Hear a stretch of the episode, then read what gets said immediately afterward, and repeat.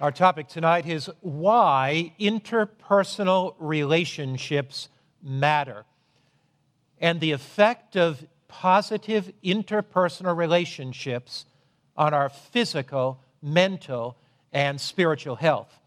Medical researchers were really baffled.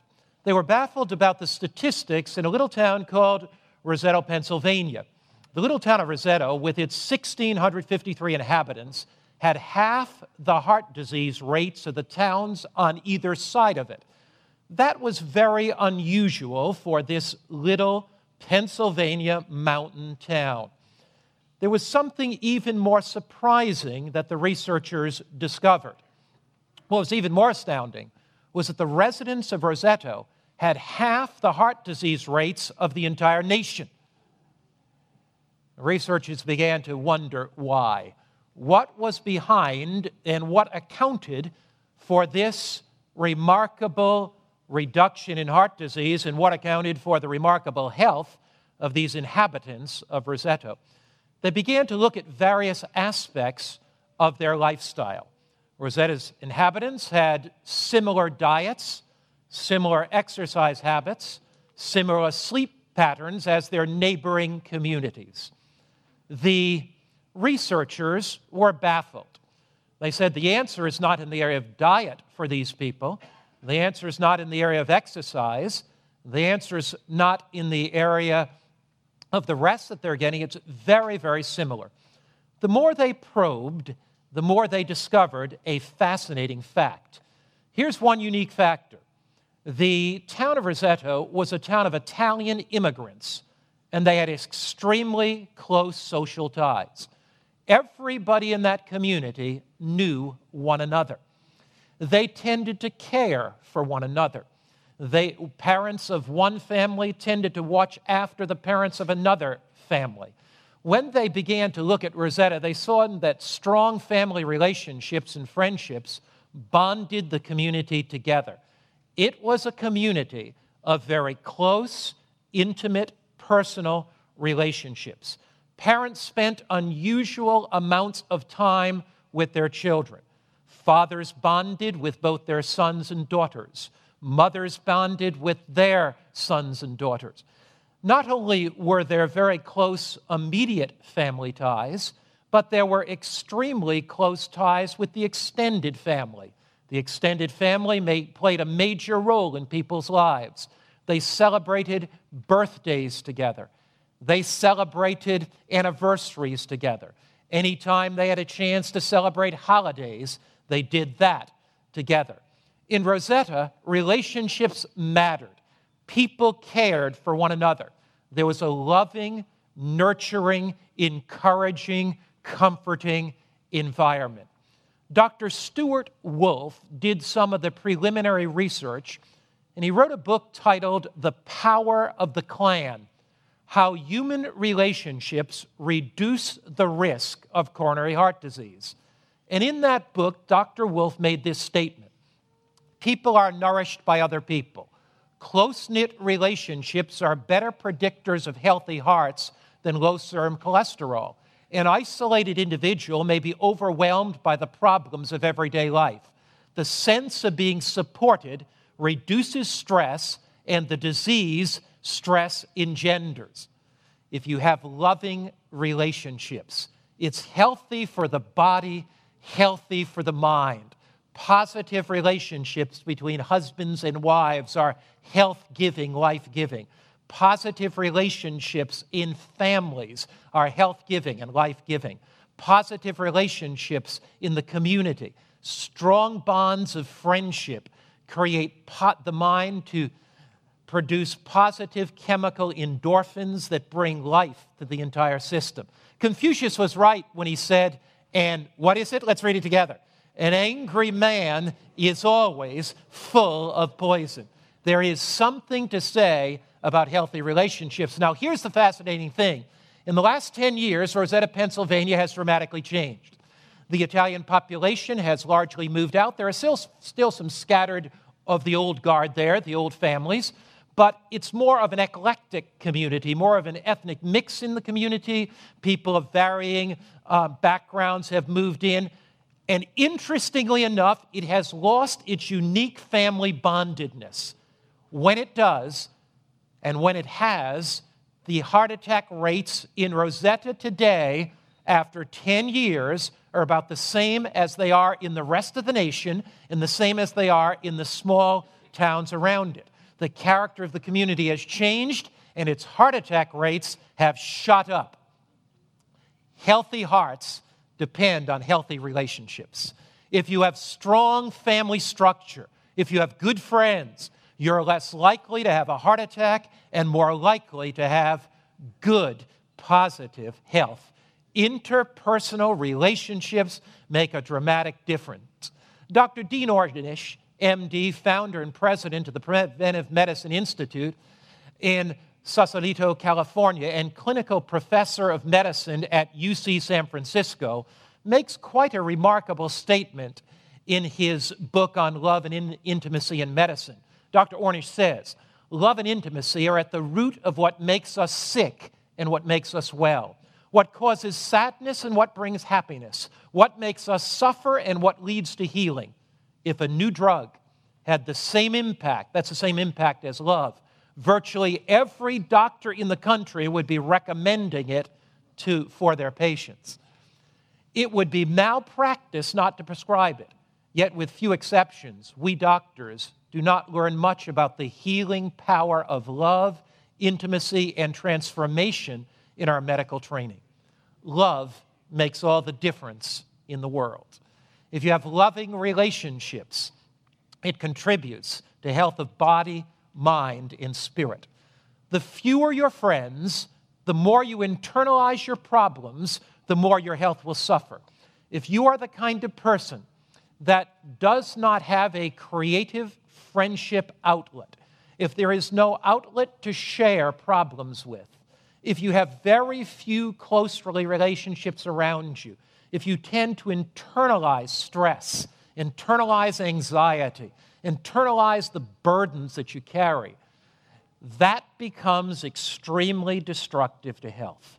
Everybody needs somebody that they can share their burdens and their heartaches and their problems with.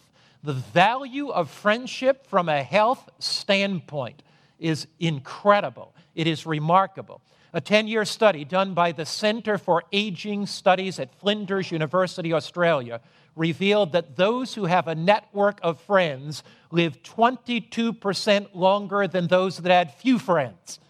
That Australian university study said if you have friends, if you do not isolate yourself in loneliness, if you have somebody to bear your burdens with you, it will enable you to live a happier, a better quality of life, and a longer life.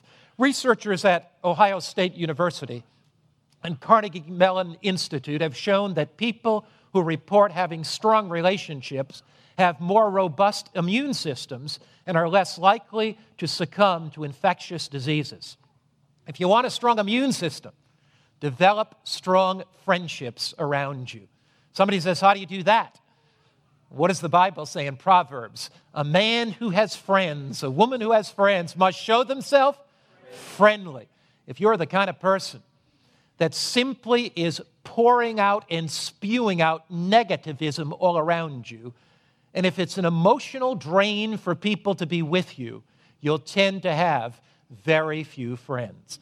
One person said, A person wrapped up in themselves is a very small package. But if you're outgoing, caring about other people, they will care more for you. And in the context of that sharing friendship, as you attempt to meet others' needs, they will then be more likely to meet your needs. A Swedish study found that having few or no close friends increased the risk of first time heart attack by 50%. These studies are quite remarkable. Friendship has been shown to lower blood pressure, it's shown to increase the white blood cell count and build the immune system, it's been shown to reduce heart disease. We are interrelated, psychosomatic. We are interrelated in our physical, mental, and spiritual health. And if you want to be healthy, making positive choices, getting adequate rest, absorbing the environment of fresh air and sunshine and drinking adequate amounts of water, being actively involved in activity, developing trust in God in interpersonal relationships will put you on the way to better health. There is no one thing that we can do to improve our health. Since we're interrelated, it takes all of the principles that God gave us back at creation to produce that positive health that God wants us to have. But there is an eternal truth, and that is let's read it together. Good friends are good for your heart. Do you have a friend with you here tonight? How many of have a friend here with you tonight? Your husbands, you better raise your hand. Your wife's with you. Your wives, you better raise your hand. I want you to turn to them right now and say, Thank you for being good for my heart. Turn to somebody right now. say it again. Thank you for being good for my heart. My wife's back there. Darling, thank you for being good for my heart. A 209 study in Buffalo, New York found that individuals with the fewest social ties were most likely to suffer from anxiety, depression, and develop heart disease. In other words, if you don't have good, strong social ties, not a good friend network, you're more likely to, study, to suffer from anxiety, depression, and develop heart disease. You know, the Bible is not only spiritually true, but when you read the Bible, it makes a great impact on physical health. Ecclesiastes 4, verse 9 and 10. For two are better than one because they have a good reward for their labor. For if they fall, one will lift up his companion. But woe to him who is alone when he falls, for he has no one to lift him up. That statement is not only true from our mental health, it is also true from the standpoint of our physical health. You know, when we stumble along life's road, when the burdens of life seem to be so heavy, when we seem to have our life crushed out with financial burdens and health burdens, and we feel lonely and discouraged, to have somebody by our side, somebody that says, you know what, you're important to me, somebody that says, I'm sorry that you're going through this, and what can I do to help you? Somebody that lifts you up, somebody that encourages you, somebody that inspires you. Doesn't that make all the difference in the world? Wouldn't you like to be that kind of friend to somebody else? You know, the more we develop those friend net, friendship networks, the more our health improves. I love the poem, The Miracle of Friendship, by an anonymous author. He says, There is a miracle called friendship that dwells within the heart, and you do not know how it happens or even when it starts. But the happiness it brings you always gives a special lift, and you realize that friendship is God's special gift. The first principle tonight that we're taking a look at is friendship plays a part not only in our emotional health, but friendship plays a dramatic role in our physical health. But there's a second principle. Friendships developed in the context of a caring, loving church environment significantly impact our longevity, our health, and our happiness. You may not have been aware of this, but research indicates that when you have friendship in the context of a loving church environment, that produces health. When you find a Bible based church that shares the grace and love of God and reveals His truth from Scripture, and when you become part of a loving, non judgmental, caring congregation, that produces health not only spiritually, and it not only produces encouragement, but the research is that that produces health for the body. A University of Berkeley, California study done in 2002 reported on the results of a 31 year study of over 6,500 adults in Alameda, California. Now, this is inter- interesting. The University of Berkeley at California isn't known for its spirituality. It's not known for its religiosity. It's, it, it has been classically known as a secular university. But here's what the study indicated people who attend religious services have significantly lower risks of death compared with those who never attend or attend less frequently, even if you adjust for age, health behaviors, and other risk factors. So if you want to, in, in, if you want to have great health, be heading for church pretty soon. Church is good for your health. what about religious involvement in U.S. adult mortality? You know, the United States government does demographic studies, and in those demographic studies, they gather all kinds of information. Some of that has to do with church going habits. Notice what a recent study in demographics outlined or stated. Mortality rates for men and women who frequently attend religious services appear to be lower than the rates for those who attend less often. Frequency of religious service attendance was significantly associated with lower mortality risk for the overall population as well for each gender and racial group.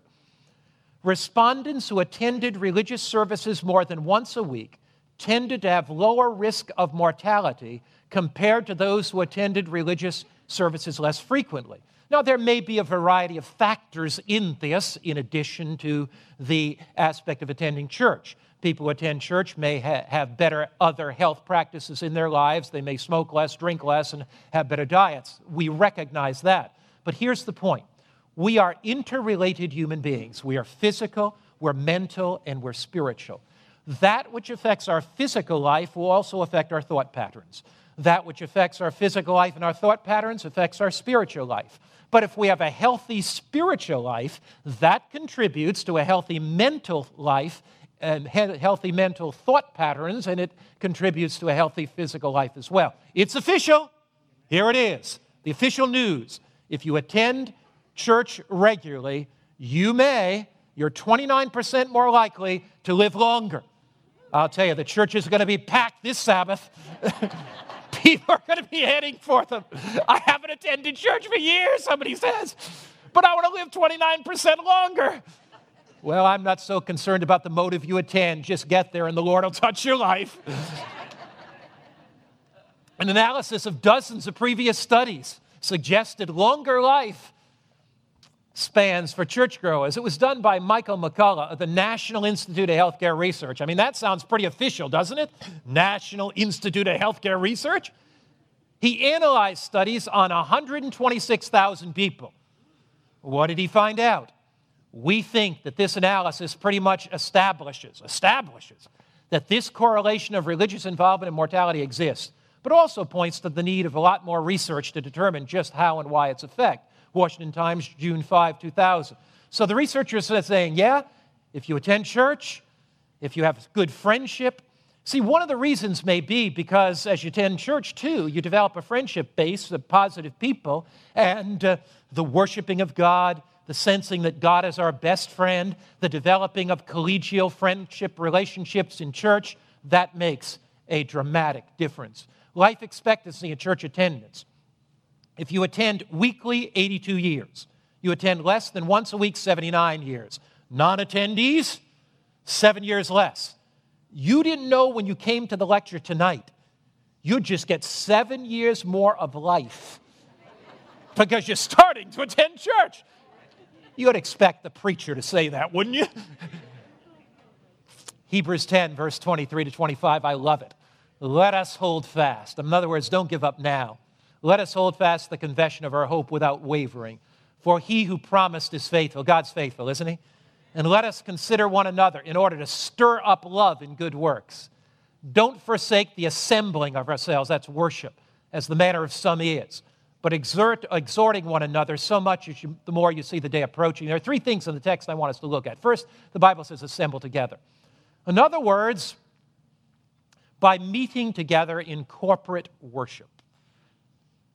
Our hearts are inspired. New courage flows into our life. Something takes place in our bodies physically that we may not totally understand. Having developing friendships in the context of the loving relationship of a church helps us to be stronger physically, mentally, and spiritually. It contributes to our physical health, our mental health, and our spiritual health. The Bible says, consider one another.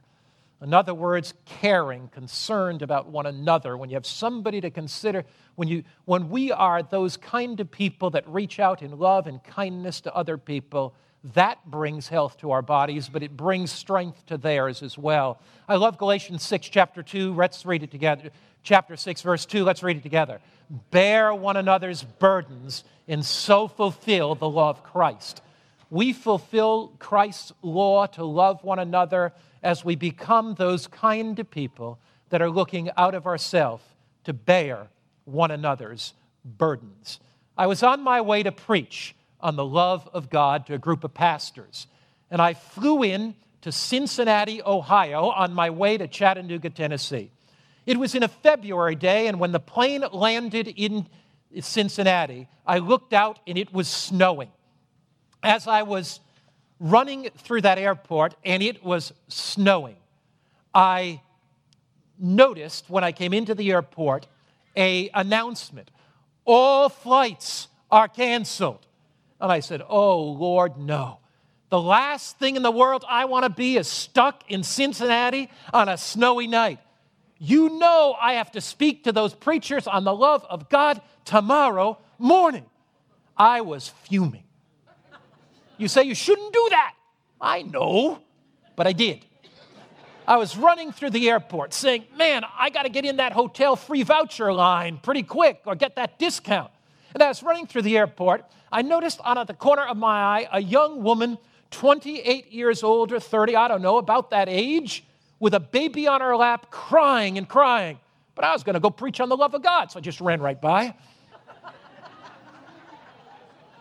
About halfway down that jetway, I said, You hypocrite. Somebody said, Amen. Come on now, give the preacher a break. So I said, Lord, I got to go back and talk to that lady. So I walked back, sat next to her, and I said, This may seem strange for an old guy in his 60s to sit next to a young lady like you. But I got to tell you, I'm a preacher, and I noticed you were crying, and I don't know why. I may not have the solution to your problems, but I'm a pretty good listener, and if you want to talk, it's snowing here and we're not going anywhere, and I'm here to talk. She said, Pastor, I do want to talk. I just left and I flew all day, hours after hour, from Germany. My husband's in the military, he was transferred to Iraq. I have the baby now. I don't know what to do.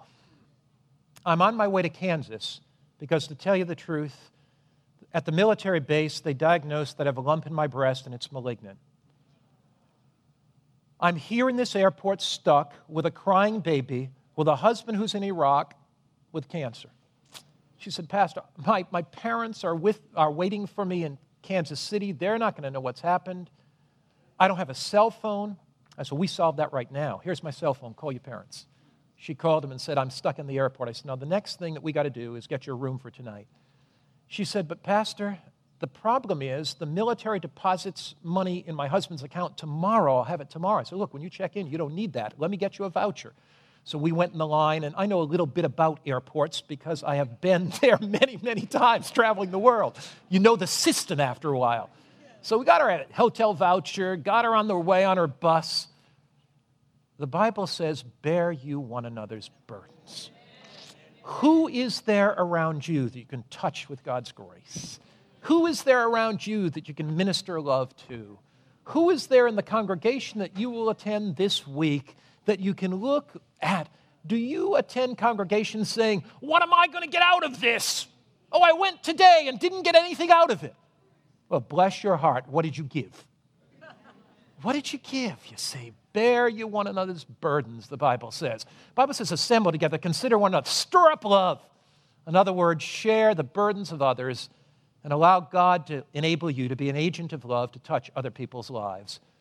You know, it's true that man shall not live by bread alone, but we all need a little buttering up from time to time, right? It's true that man shall not live by bread alone, but I'll tell you, we need a little buttering up at times. Who can you give a compliment to? Who can you bless? Pastor Arthur Ward put it this way Flatter me and I may not believe you. Criticize me and I may not like you. Ignore me and I may not forgive you until I listen to Dick Tibbits, then I will. Encourage me and I'll not forget you.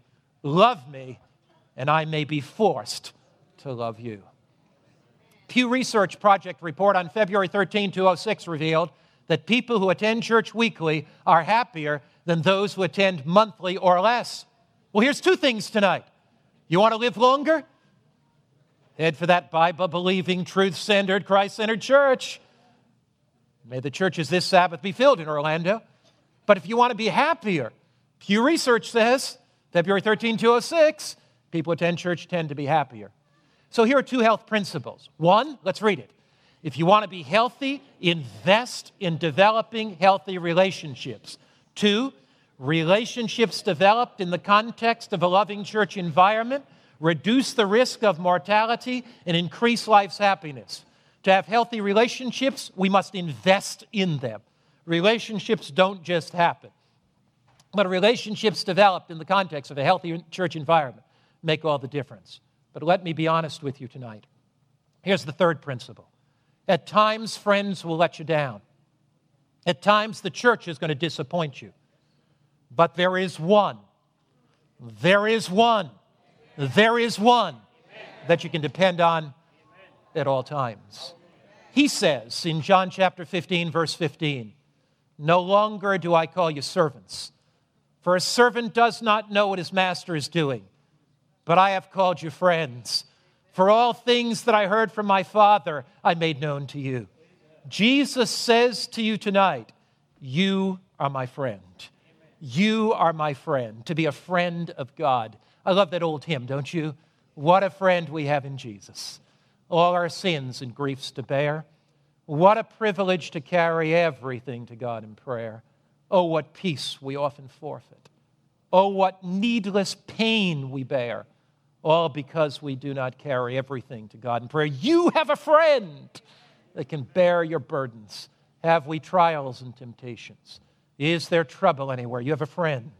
We should never be discouraged. Take it to the Lord in prayer. Can we find a friend so faithful who will all our sorrows share? Jesus knows our every weakness. Take it to the Lord in prayer. There are three things about the friendship of Jesus I want to share with you tonight. First, Jesus is a friend who is eternally committed to you. He's eternally committed to us. He will never leave you, He will never forsake you. He's not merely with you when things are going good and then leaves you when you have reverses and things are going bad in your life. Hebrews 13, 5. Let your conduct be without covetousness. Be content with the things that you have, for he himself has said. What has he said? I will never leave you nor forsake you. Jesus said to his disciples, read it together with me, please. Matthew 28, verse 20, reading together. Lo, I am with you always, even to the end of the age. Christ is a friend that is eternally with you. He's with you in your joys, when you laugh. He's with you when your sorrows, when you wipe away your tears. He's with you when you're on the mountain peak of health and when you when disease racks your body. He's with you when you are financially doing well and prospering and when you are financially having reverses in your life. He's with you when you feel you're on the mountaintop and he's with you when you're on the valley. Christ is an eternal friend. A friend of mine described it this way I lived in Chicago for many years, and for many years, the Sears Tower was the tallest building in the world. It's not any longer, there are a couple buildings taller than it, 1,353 feet. And one day he said to me, Jesus is like the elevator man. I kind of looked at him. I thought it was a little bit crass until he explained. He said, Jesus is like the elevator man. I said, What do you mean? He said, oh, My life is like that elevator in the Sears Tower. It goes up and down. He said, My feelings like the elevator, taking Chicago's tourists to the observation deck on the 110th floor.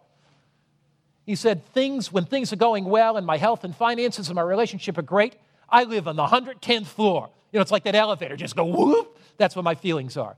But then he said, sometimes things go bad in my life and my feelings plummet faster than the elevator, and I'm a basement dweller on the bottom floor.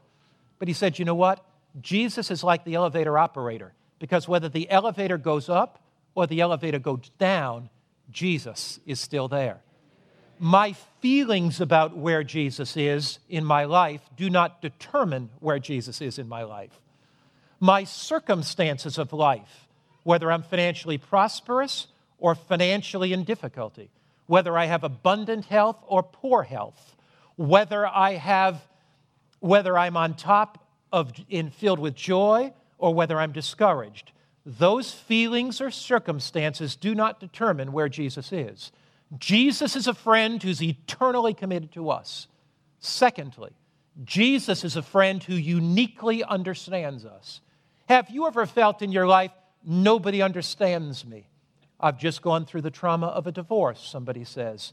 Nobody understands what it's like to be a woman 48 years old, to have your kids in their 20s. They now are married. Your husband leaves you for his secretary and you're alone and it's midnight and you're crying yourself to sleep in an empty house. You cry out, Nobody understands me. Going through chemotherapy, radiation therapy, you say, I can't take this sickness that I reacted to the chemo. Nobody understands. My family, they've not been through this. They don't understand. Financial reverses, where are you, God? Do you understand me now?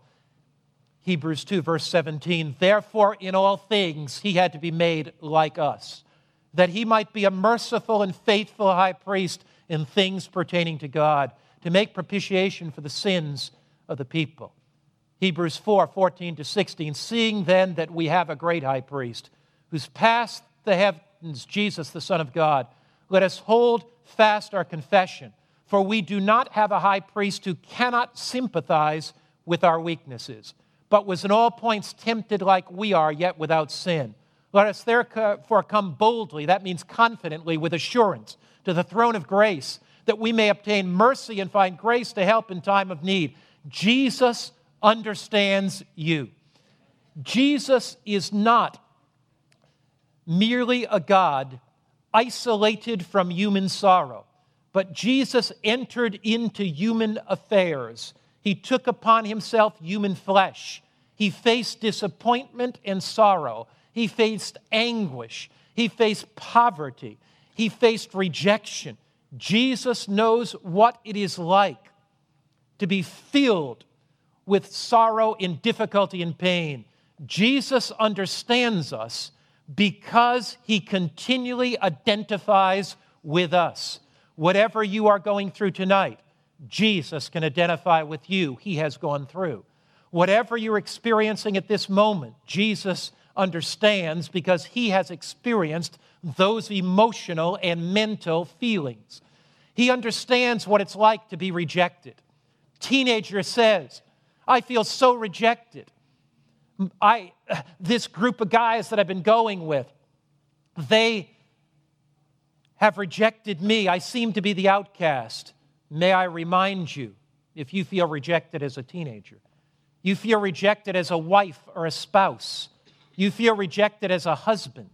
You feel that somebody has rejected you. They've talked about you. They've criticized you. You feel torn down. They've mocked you and ridiculed you. May I remind you tonight that Jesus came unto his own, and his own received him not. He understands what it's like to be rejected, he understands what it's like to be ridiculed. He feels the pain in his heart that you feel. He understands what it's like to be treated unjustly. A businessman sat down with me a few days ago and says, I have just about lost my business. I'm going heavily in debt because a business partner treated me unjustly. Do you feel you've been treated unjustly? Treated unfairly? You've invested a great deal in a relationship and that relationship is crumbled.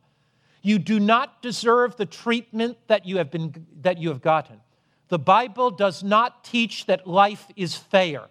Life is not always fair.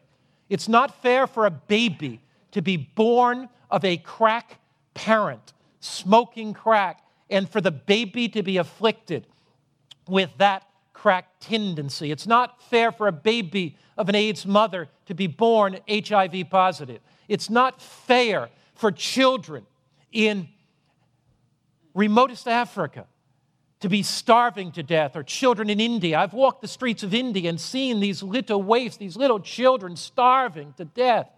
That is unfair. This world is not fair. It's not fair for a young Christian young man, 17 years old, studying for the ministry, to be coming home from school when he's just enrolled in college at 17 or 18 years old coming home one day and have a drunk driver hit him, and the drunk driver survives, and that young man dies. Life is not always fair, but God is. And one day he will set all things right. When you go through injustice, when you go through unfairness, there is one who uniquely understands because it was not fair that they put the crown of thorns upon his head.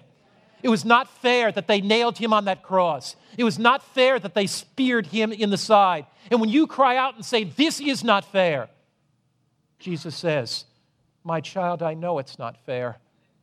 I know it's not fair. I know it's unjust. And although the world treats you unfairly, I'll minister my love and grace to your heart. I'll hold you in my arms. I'll whisper encouragement to you because hold on, my child, because one day I'm going to sit on my throne. One day righteousness is going to reign, and one day all the injustice of the world is going to be over. Jesus understands what it's like to be betrayed by somebody extremely close to you.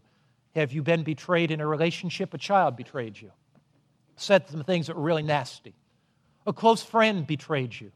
A husband or wife betrayed you. Have you ever felt that betrayed? So betrayed that it rips you apart inside.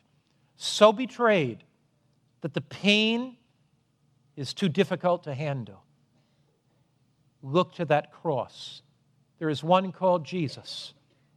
Judas, one of his close friends, betrayed him. Peter, one of his disciples, denied him, and the rest of the disciples fled. The nation he came to redeem stood there while the Romans nailed him to the cross. Jesus understands betrayal. You see, Jesus understands every aspect of our lives. He understands what it's like to have your body racked with pain because his was on the cross. But somebody says, wait a minute, Pastor, let's get real here. I'm trying to give up alcohol, I'm trying to give up tobacco. I have physical cravings that just drive me. I'm locked in a problem of drug addiction. Pastor, Jesus never faced those things, so how can you understand them?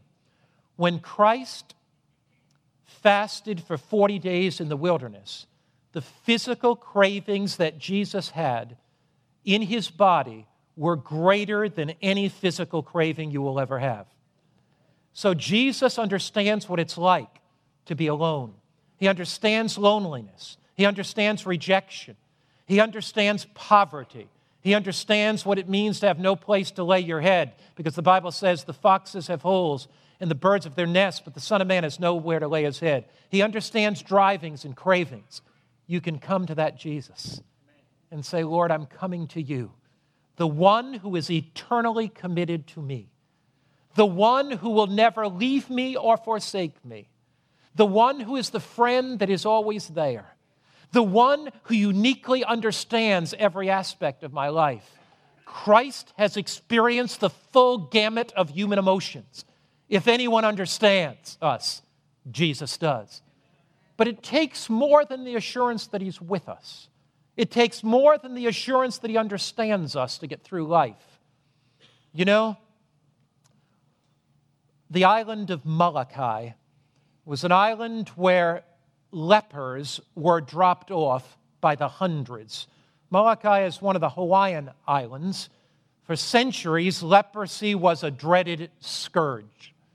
One of the most well known leper colonies was on the island of Molokai, or better known as Kalaupapa. It's one of the Hawaiian Islands.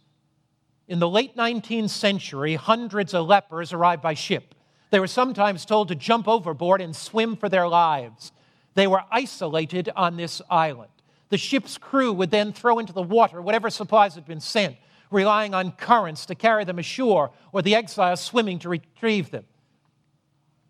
Damien de Veuster, missionary to the lepers, decided that he would go and live. He would leave the comforts of home, he'd leave the convenience of home, he would leave the safety and security of home. He said, These lepers need somebody to minister to them, somebody that understands them. He went to this leper colony. Not only did he shout encouragement from afar, he came, he lived among them, he ministered to their needs. He taught them how to make gardens. He taught them how to make their houses. This missionary identified with the lepers. They sensed that he was one of them.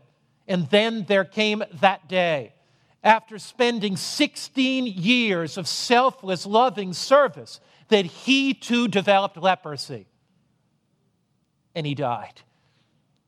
Jesus was not content to be separate from the leprosy of this world.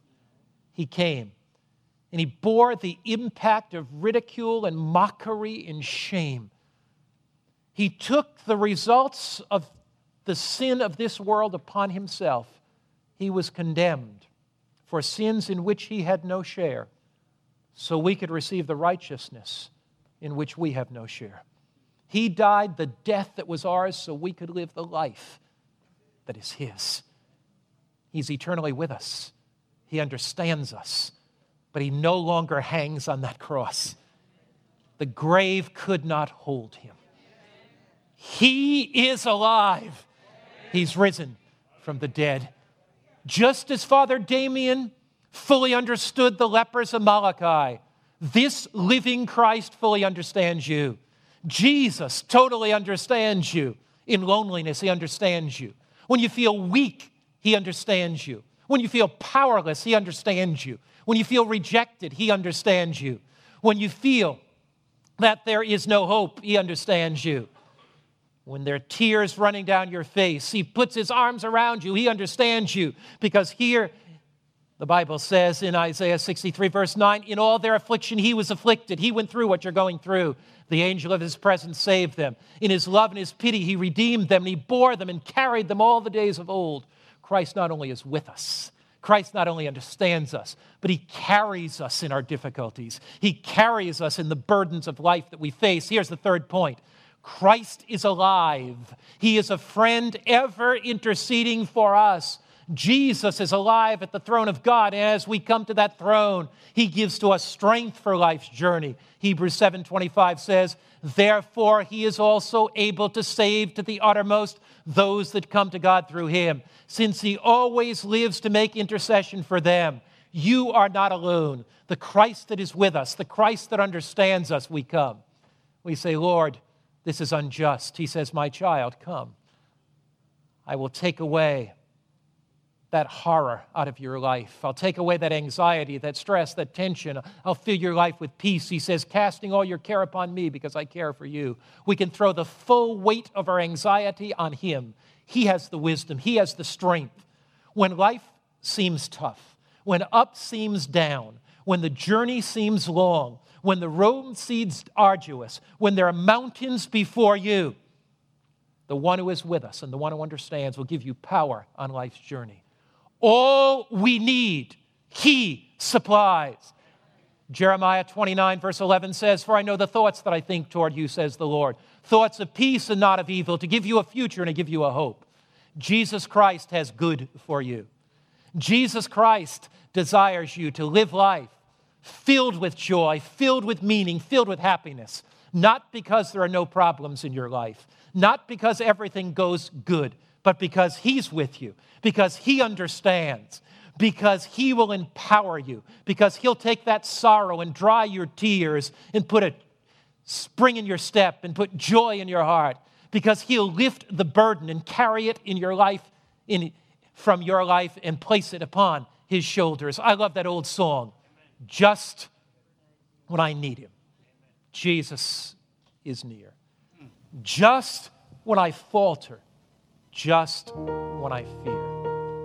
Ready to help me, ready to cheer, just when I need Him most. Just when I need Him most. Just when I need Him most. Jesus is near to comfort and cheer just when I need Him most. Do you need Jesus' comfort tonight? Do you need Him to lift some burden in your life tonight? Did you come into this meeting tonight with some heavy burden? Jesus wants to lift it. As Charles sings, why not bow your head and say, Jesus, I'm giving you that burden. Jesus, I'm giving you that thing that's crushing out my joy. I'm giving it to you now. I want to leave this place a new man or new woman. Jesus says, Come unto me, all you that are burdened and heavy laden and I will give you rest. He'll take that burden. He's eternally with us. He forever understands us. He's there to heal broken hearts. He's there to lift heavy burdens. Listen as Charles sings.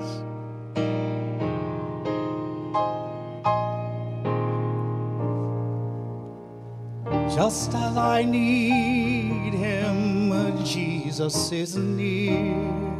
Just when I falter, just when I fear, ready to help me, ready to cheer. Just when I need him most. Just as I need him most, just when I need him most, Jesus is near to comfort and cheer. Just as I need him most.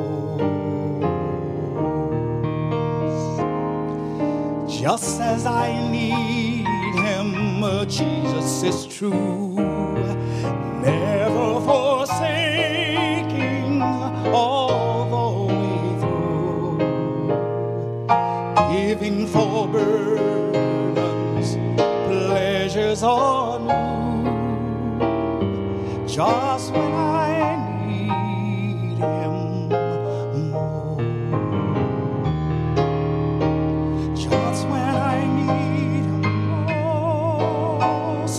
just when I need Him most.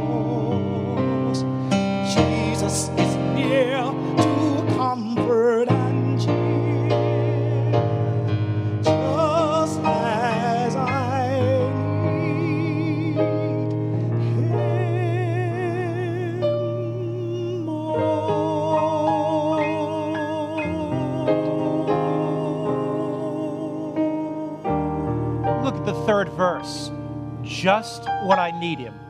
Jesus is strong. Do you feel weak tonight? Jesus is strong.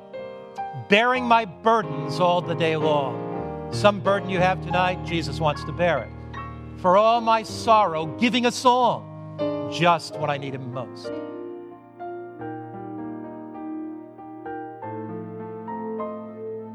This media was produced by Audioverse for the NAD Health Summit. If you would like to learn more about the NAD Health Summit, please visit www.nadhealthsummit.com. Or if you would like to listen to more free online sermons, please visit www.audioverse.org.